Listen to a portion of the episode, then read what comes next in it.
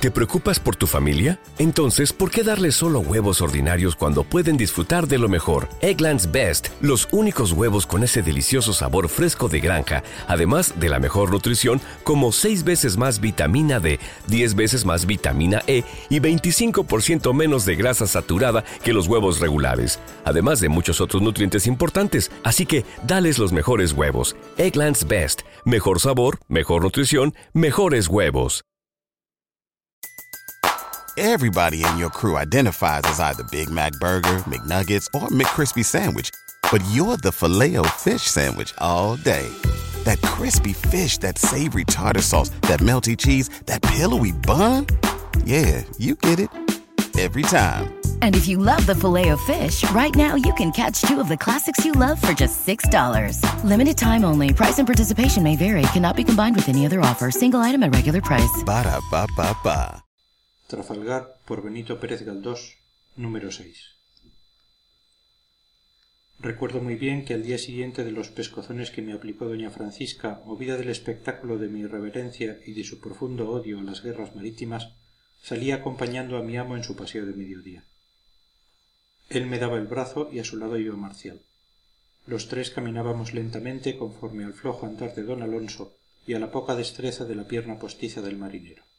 Parecía aquello una de esas procesiones en que marcha sobre vacilante palanquín un grupo de santos viejos y apolillados que amenazan venirse al suelo en cuanto se acelere un poco el paso de los que les llevan.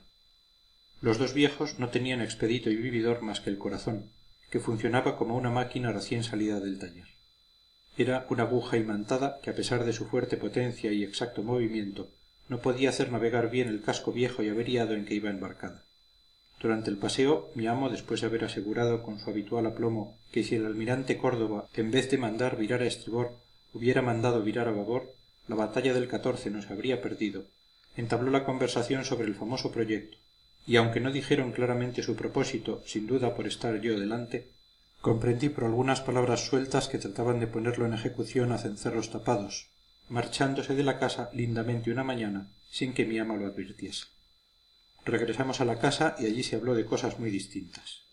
Mi amo que siempre era complaciente con su mujer lo fue aquel día más que nunca. No decía doña francisca cosa alguna aunque fuera insignificante sin que él lo celebrara con risas inoportunas. Hasta me parece que la regaló algunas froslerías demostrando en todos sus actos el deseo de tenerla contenta. Sin duda por esta misma complacencia oficiosa mi ama estaba díscola y regañona cual nunca la había yo visto no era posible transacción honrosa. Por no sé qué fútil motivo riñó con marcial intimándole la inmediata salida de la casa. También dijo terribles cosas a su marido y durante la comida aunque éste celebraba todos los platos con desusado calor la implacable dama no cesaba de gruñir.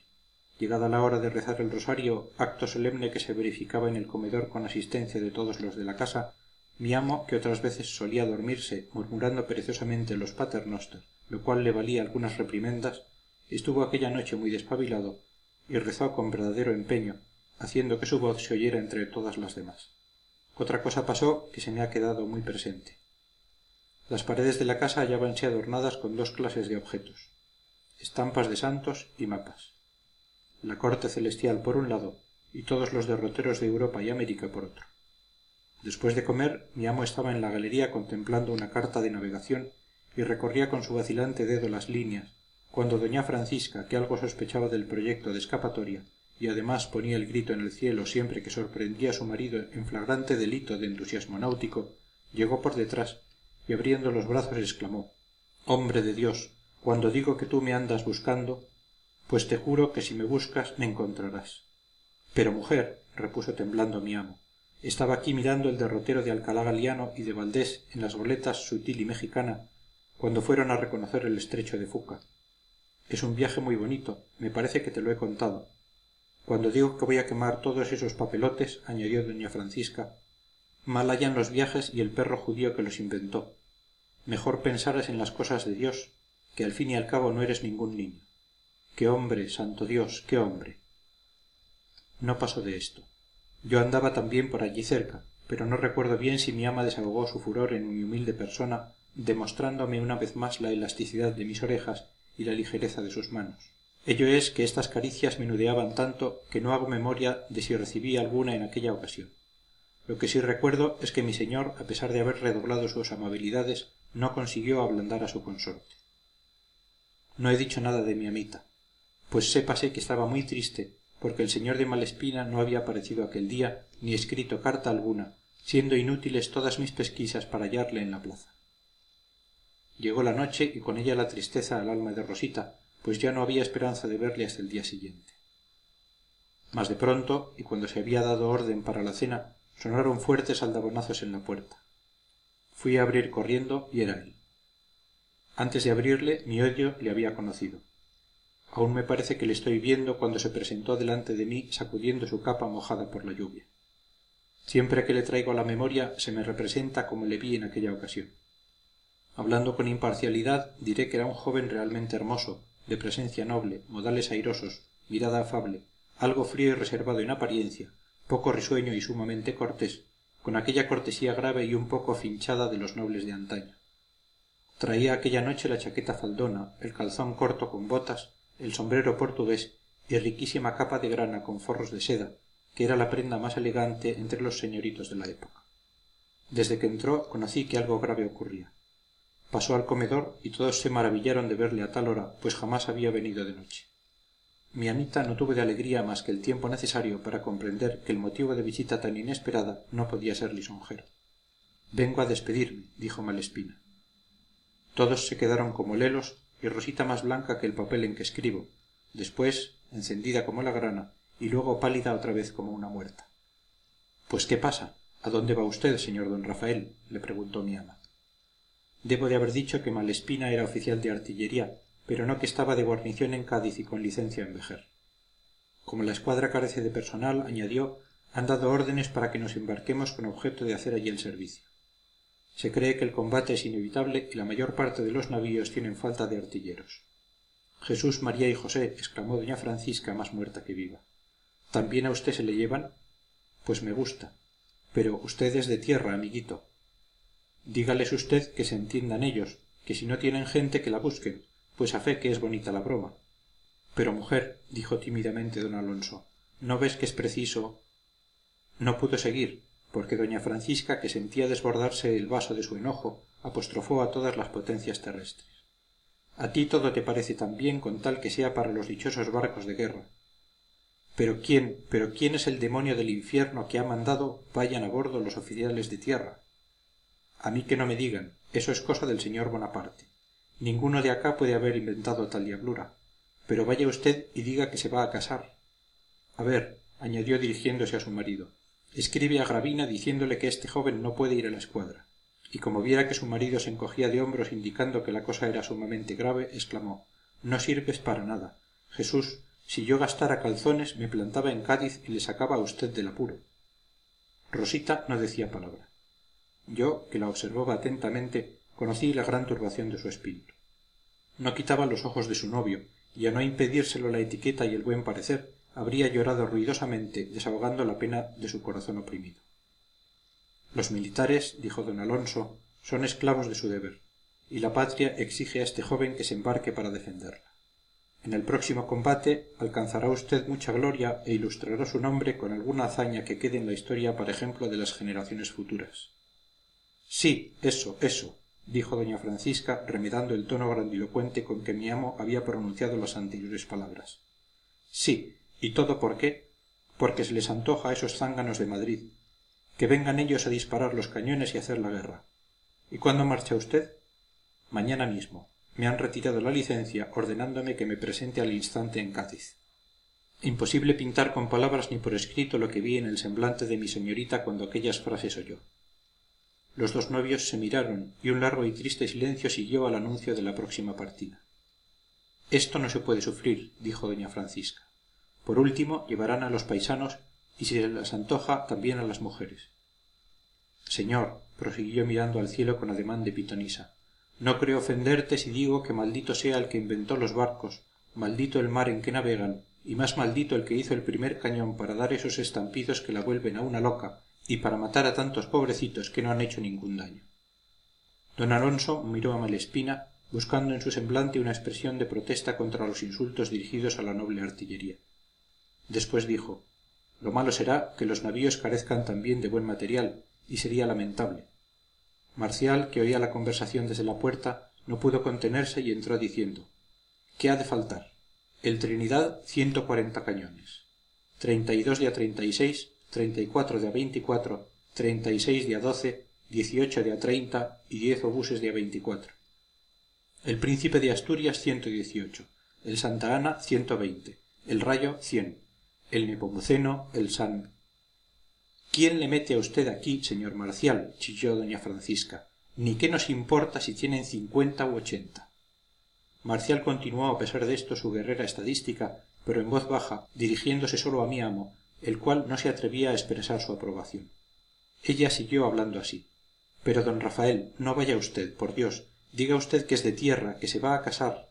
Si napoleón quiere guerra que la haga él solo que venga y diga aquí estoy yo mátenme ustedes señores ingleses o déjense matar por mí por qué ha de estar españa sujeta a los antojos de ese caballero verdaderamente dijo malespina nuestra unión con francia ha sido hasta ahora desastrosa. Pues para qué la han hecho bien dicen que ese godoy es hombre sin estudios si creerá él que se gobierna una nación tocando la guitarra. Después de la paz de basilea continuó el joven nos vimos obligados a enemistarnos con los ingleses que batieron nuestra escuadra en el cabo de san vicente. Alto allá declaró don alonso dando un fuerte puñetazo en la mesa. Si el almirante córdoba hubiera mandado orzar sobre babor a los navíos de la vanguardia según lo que pedían las más vulgares leyes de la estrategia la victoria hubiera sido nuestra eso lo tengo probado hasta la saciedad y en el momento del combate hice constar mi opinión. Quede pues cada cual en su lugar. Lo cierto es que se perdió la batalla prosiguió malespina.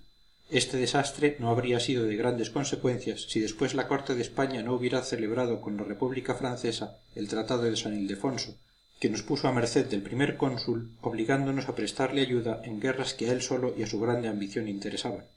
La paz de amiens no fue más que una tregua inglaterra y francia volvieron a declararse la guerra y entonces napoleón exigió nuestra ayuda. Quisimos ser neutrales pues aquel convenio a nada obligaba en la segunda guerra. Pero él con tanta energía solicitó nuestra cooperación que para aplacarle tuvo el rey que convenir en dar a francia un subsidio de cien millones de reales lo que equivalía a comprar a peso de oro la neutralidad. Pero ni aun así la comparamos. A pesar de tan gran sacrificio fuimos arrastrados a la guerra. Inglaterra nos obligó a ello apresando inoportunamente cuatro fragatas que venían de américa cargadas de caudales. Después de aquel acto de piratería la corte de madrid no tuvo más remedio que echarse en brazos de napoleón el cual no deseaba otra cosa. Nuestra marina quedó al arbitrio del primer cónsul ya emperador quien aspirando a vencer por el engaño a los ingleses dispuso que la escuadra combinada partiese a la martinica con objeto de alejar de europa a los marinos de la gran bretaña con esta estratagema pensaba realizar su anhelado desembarco en esta isla mas tan hábil plan no sirvió sino para demostrar la impericia y cobardía del almirante francés el cual de regreso a europa no quiso compartir con nuestros navíos la gloria del combate de finisterre. Ahora según las órdenes del emperador la escuadra combinada debía hallarse en brest. Dícese que napoleón estaba furioso con su almirante y que piensa relevarle inmediatamente pero según dicen indicó marcial mr corneta quiere pintarla y busca una acción de guerra que haga olvidar sus faltas. Yo me alegro pues de ese modo se verá quién puede y quién no puede. Lo indudable prosiguió malespina es que la escuadra inglesa anda cerca y con intento de bloquear a cádiz. Los marinos españoles opinan que nuestra escuadra no debe salir de la bahía donde hay probabilidades de que venza. Mas el francés parece que se obstina en salir. Veremos dijo mi amo de todos modos el combate será glorioso. Glorioso sí contestó malespina. Pero quién asegura que sea afortunado los marinos se forjan ilusiones y quizás por estar demasiado cerca no conocen la inferioridad de nuestro armamento frente al de los ingleses. Éstos además de una soberbia artillería tienen todo lo necesario para reponer prontamente sus averías. No digamos nada en cuanto al personal. El de nuestros enemigos es inmejorable compuesto todo de viejos y muy expertos marinos mientras que muchos de los navíos españoles están tripulados en gran parte por gente de leva siempre holgazana y que apenas sabe el oficio. El cuerpo de infantería tampoco es un modelo pues las plazas vacantes se han llenado con tropa de tierra muy valerosa sin duda pero que se marea. En fin dijo mi amo dentro de algunos días sabremos lo que ha de resultar esto. Lo que ha de resultar ya lo sé yo observó doña francisca que esos caballeros sin dejar de decir que han alcanzado mucha gloria volverán a casa con la cabeza rota mujer tú qué entiendes de eso dijo don alonso sin poder contener un arrebato de enojo que sólo duró un instante. Más que tú contestó vivamente ella. Pero dios querrá preservarle a usted señor don rafael para que vuelva sano y salvo. Esta conversación ocurría durante la cena la cual fue muy triste y después de lo referido los cuatro personajes no dijeron nada. Concluida aquélla se verificó la despedida que fue tiernísima y por un favor especial propio de aquella ocasión solemne los bondadosos padres dejaron solos a los novios permitiéndoles despedirse a sus anchas y sin testigos para que el disimulo no les obligara a omitir algún accidente que fuera desahogo a su profunda pena. Por más que hice no pude asistir al acto y me es por tanto desconocido lo que en él pasó pero es fácil presumir que habría todas las ternezas imaginables por una y otra parte. Cuando malespina salió del cuarto estaba más pálido que un difunto despidióse a toda prisa de mis amos que le abrazaron con el mayor cariño y se fue. Cuando acudimos a donde estaba mi amita la encontramos hecha un mar de lágrimas. Tan grande era su dolor que los cariñosos padres no pudieron calmar su espíritu con ingeniosas razones ni atemperar su cuerpo con los cordiales que traje a toda prisa de la botica. Confieso que profundamente apenado yo también al ver la desgracia de los pobres amantes se amortiguó en mi pecho el rencorcillo que me inspiraba malespina el corazón de un niño perdona fácilmente y el mío no era el menos dispuesto a los sentimientos dulces y expansivos fin del número 6 At Parker, our purpose is simple. We want to make the world a better place by working more efficiently, by using more sustainable practices, by developing better technologies. We keep moving forward. With each new idea, innovation, and partnership, we're one step closer to fulfilling our purpose every single day. To find out more, visit parker.com/purpose. Parker, engineering your success. ¿No se merece tu familia lo mejor? Entonces, ¿por qué no los mejores huevos? Ahora, Egglands Best están disponibles en deliciosas opciones. Huevos clásicos, de gallina libre de jaula y orgánicos de Egglands, que ofrecen un sabor más delicioso y fresco de granja que le encantará a tu familia. En comparación con los huevos ordinarios, Egglands Best contiene la mejor nutrición como 6 veces más vitamina D, 10 veces más vitamina E y el doble de omega 3 y B12. Solo Egglands Best. Mejor sabor, mejor nutrición, mejores huevos. Visita egglandsbest.com para más información. Everybody in your crew identifies as either Big Mac Burger, McNuggets, or McCrispy Sandwich. But you're the filet fish Sandwich all day. That crispy fish, that savory tartar sauce, that melty cheese, that pillowy bun. Yeah, you get it. Every time. And if you love the filet of fish, right now you can catch two of the classics you love for just $6. Limited time only. Price and participation may vary. Cannot be combined with any other offer. Single item at regular price. Ba da ba ba ba. Trafalgar por Benito Pérez Galdós, número 7. A la mañana siguiente se me preparaba una gran sorpresa y a mi ama el más fuerte berrinche que creo tuvo en su vida. Cuando me levanté vi que don Alonso estaba amabilísimo y su esposa más irritada que de costumbre. Cuando ésta se fue a misa con Rosita, advertí que el señor se daba gran prisa por meter en una maleta algunas camisas y otras prendas de vestir, entre las cuales iba su uniforme. Yo le ayudé y aquello me olió a escapatoria, aunque me sorprendía no ver a Marcial por ninguna parte. No tardé, sin embargo, en explicarme su ausencia, pues don Alonso, una vez arreglado su breve equipaje, se mostró muy impaciente, hasta que al fin apareció el marinero diciendo Ahí está el coche. Vámonos antes que ella venga. Cargué la maleta y en un santiamén don Alonso, Marcial y yo salimos por la puerta del corral para no ser vistos. Nos subimos a la calesa y ésta partió tan a escape como lo permitía la escualidez del rocín que la arrastraba y la procelosa configuración del camino. Este, si para caballerías era malo, para coches perverso. Pero a pesar de los fuertes tumbos y arcadas apretamos el paso y hasta que no perdimos de vista el pueblo no se alivió algún tanto el martirio de nuestros cuerpos. Aquel viaje me gustaba extraordinariamente porque a los chicos toda novedad les trastorna el juicio. Marcial no cabía en sí de gozo y mi amo, que al principio manifestó su alborozo casi con menos gravedad que yo, se entristeció bastante cuando dejó de ver el pueblo. De cuando en cuando decía y ella tan ajena a esto qué dirá cuando llegue a casa y no nos encuentre a mí se me ensanchaba el pecho con la vista del paisaje con la alegría y frescura de la mañana y sobre todo con la idea de ver pronto a cádiz y su incomparable bahía poblada de naves. Sus calles bulliciosas y alegres. Su caleta que simbolizaba para mí en un tiempo lo más hermoso de la vida la libertad. Su plaza su muelle y demás sitios para mí muy amados no habíamos andado tres leguas cuando alcanzamos a ver dos caballeros montados en soberbios alazanes que viniendo tras nosotros se nos juntaron en poco tiempo. Al punto reconocimos a malespina y a su padre aquel señor alto estirado y muy charlatán de quien antes hablé. Ambos se asombraron de ver a don alonso y mucho más cuando éste les dijo que iba a cádiz para embarcarse. Recibió la noticia con pesadumbre el hijo mas el padre que según entonces comprendí era un rematado fanfarrón felicitó a mi amo muy campanudamente llamándole flor de los navegantes espejo de los marinos y honra de la paz. Nos detuvimos para comer en el parador de conil.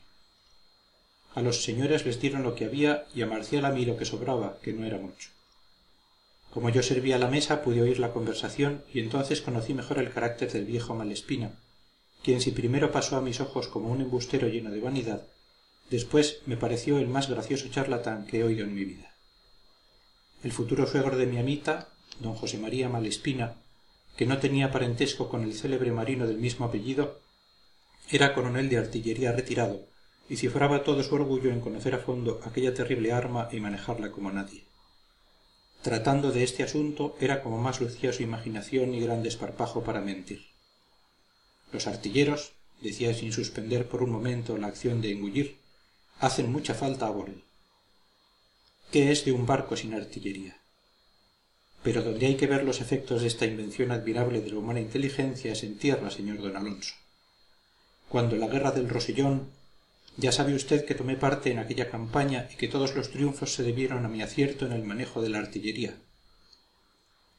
La batalla de masdeu por qué cree usted que se ganó el general ricardos me situó en una colina con cuatro piezas mandándome que no hiciera fuego sino cuando él me lo ordenara pero yo que veía las cosas de otra manera me estuve callandito hasta que una columna francesa vino a colocarse delante de mí en tal disposición que mis disparos podían enfilarla de un extremo a otro. Los franceses forman la línea con gran perfección. Tomé bien la puntería con una de las piezas dirigiendo la mira a la cabeza del primer soldado. Comprende usted como la línea era tan perfecta disparé y zas la bala se llevó ciento cuarenta y dos cabezas y no cayeron más porque el extremo de la línea se movió un poco. Aquello produjo gran consternación en los enemigos pero como éstos no comprendían mi estrategia ni podían verme en el sitio donde estaba enviaron otra columna a atacar las tropas que estaban a mi derecha y aquella columna tuvo la misma suerte y otra y otra hasta que se ganó la batalla. Es maravilloso dijo mi amo quien conociendo la magnitud de la bola no quiso sin embargo desmentir a su amigo pues en la segunda campaña al mando del conde de la unión también escarmenté de lo lindo a los republicanos. La defensa de boulou no nos salió bien porque se nos acabaron las municiones. Yo con todo hice un gran destrozo cargando una pieza con las llaves de la iglesia. Pero éstas no eran muchas y al fin como un recurso de desesperación metí en el ánima del cañón mis llaves mi reloj mi dinero cuantas baratijas encontré en los bolsillos y por último hasta mis cruces lo particular es que una de éstas fue a estamparse en el pecho de un general francés donde se le quedó como pegada y sin hacerle daño. Él la conservó y cuando fue a parís la convención le condenó no sé si a muerte o a destierro por haber admitido condecoraciones de un gobierno enemigo. Qué diablura murmuró mi amo recreándose con tan chuscas invenciones.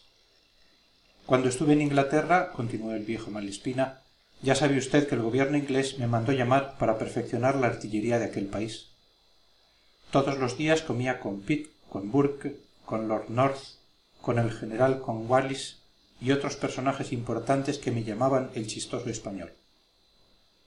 Recuerdo que una vez estando en palacio me suplicaron que les mostrase cómo era una corrida de toros y tuve que capear picar y matar una silla lo cual divirtió mucho a toda la corte especialmente al rey jorge iii quien era muy amigote mío y siempre me decía que le mandase a buscar a mi tierra aceitunas buenas oh tenía mucha confianza conmigo. Todo su empeño era que le enseñase palabras en español y sobre todo algunas de esta nuestra graciosa andalucía. Pero nunca pudo aprender más que otro toro y vengan esos cinco. Frase con que me saludaba todos los días cuando iba a almorzar con él pescadillas y unas cañitas de jerez. Eso almorzaba era lo que le gustaba más. Yo hacía llevar de cádiz embotellada la pescadilla conservándose muy bien con un específico que inventé cuya receta tengo en casa. Maravilloso.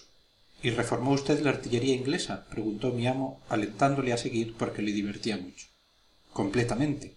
Allí inventé un cañón que no llegó a dispararse porque todo londres incluso la corte y los ministros vinieron a suplicarme que no hiciera la prueba por temor a que del estremecimiento cayeran al suelo muchas casas.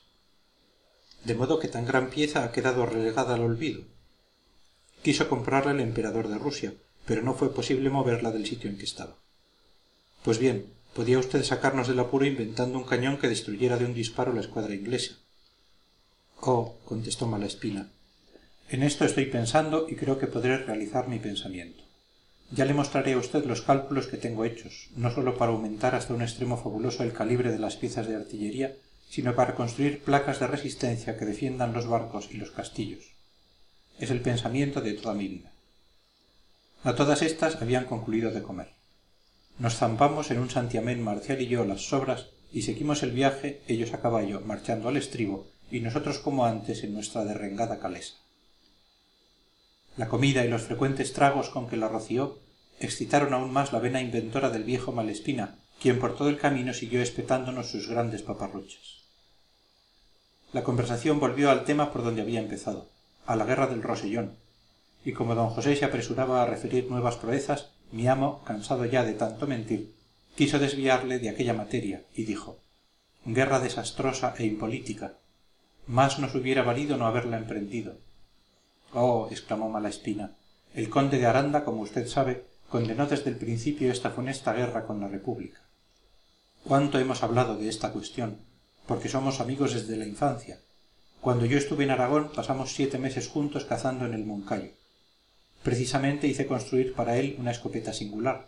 Sí aranda se opuso siempre dijo mi amo atajándole en el peligroso camino de la balística. En efecto continuó el mentiroso y si aquel hombre eminente defendió con tanto calor la paz con los republicanos fue porque yo le aconsejé convenciéndole antes de la inoportunidad de la guerra.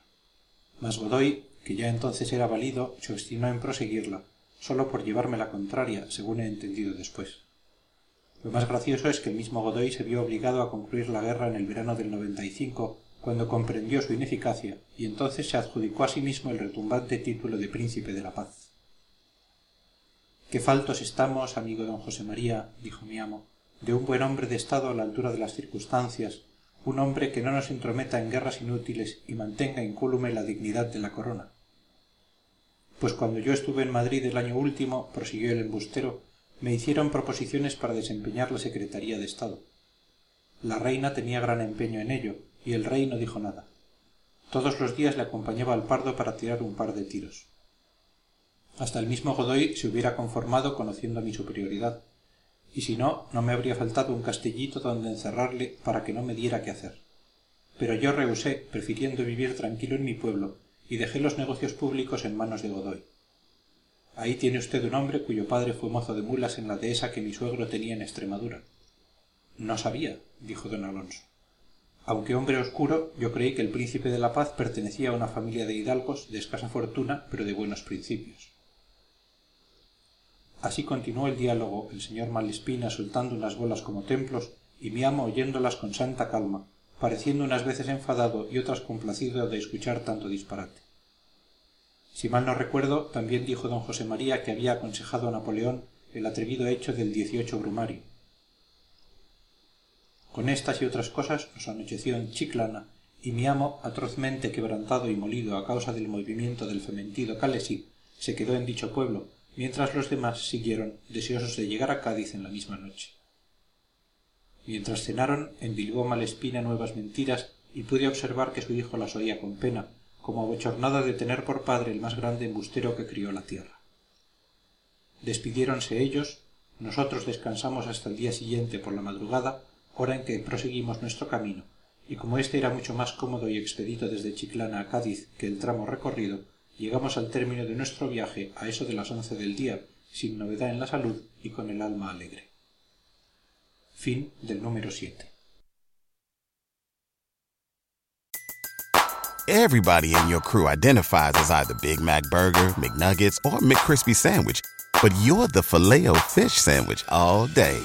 That crispy fish, that savory tartar sauce, that melty cheese, that pillowy bun. Yeah, you get it.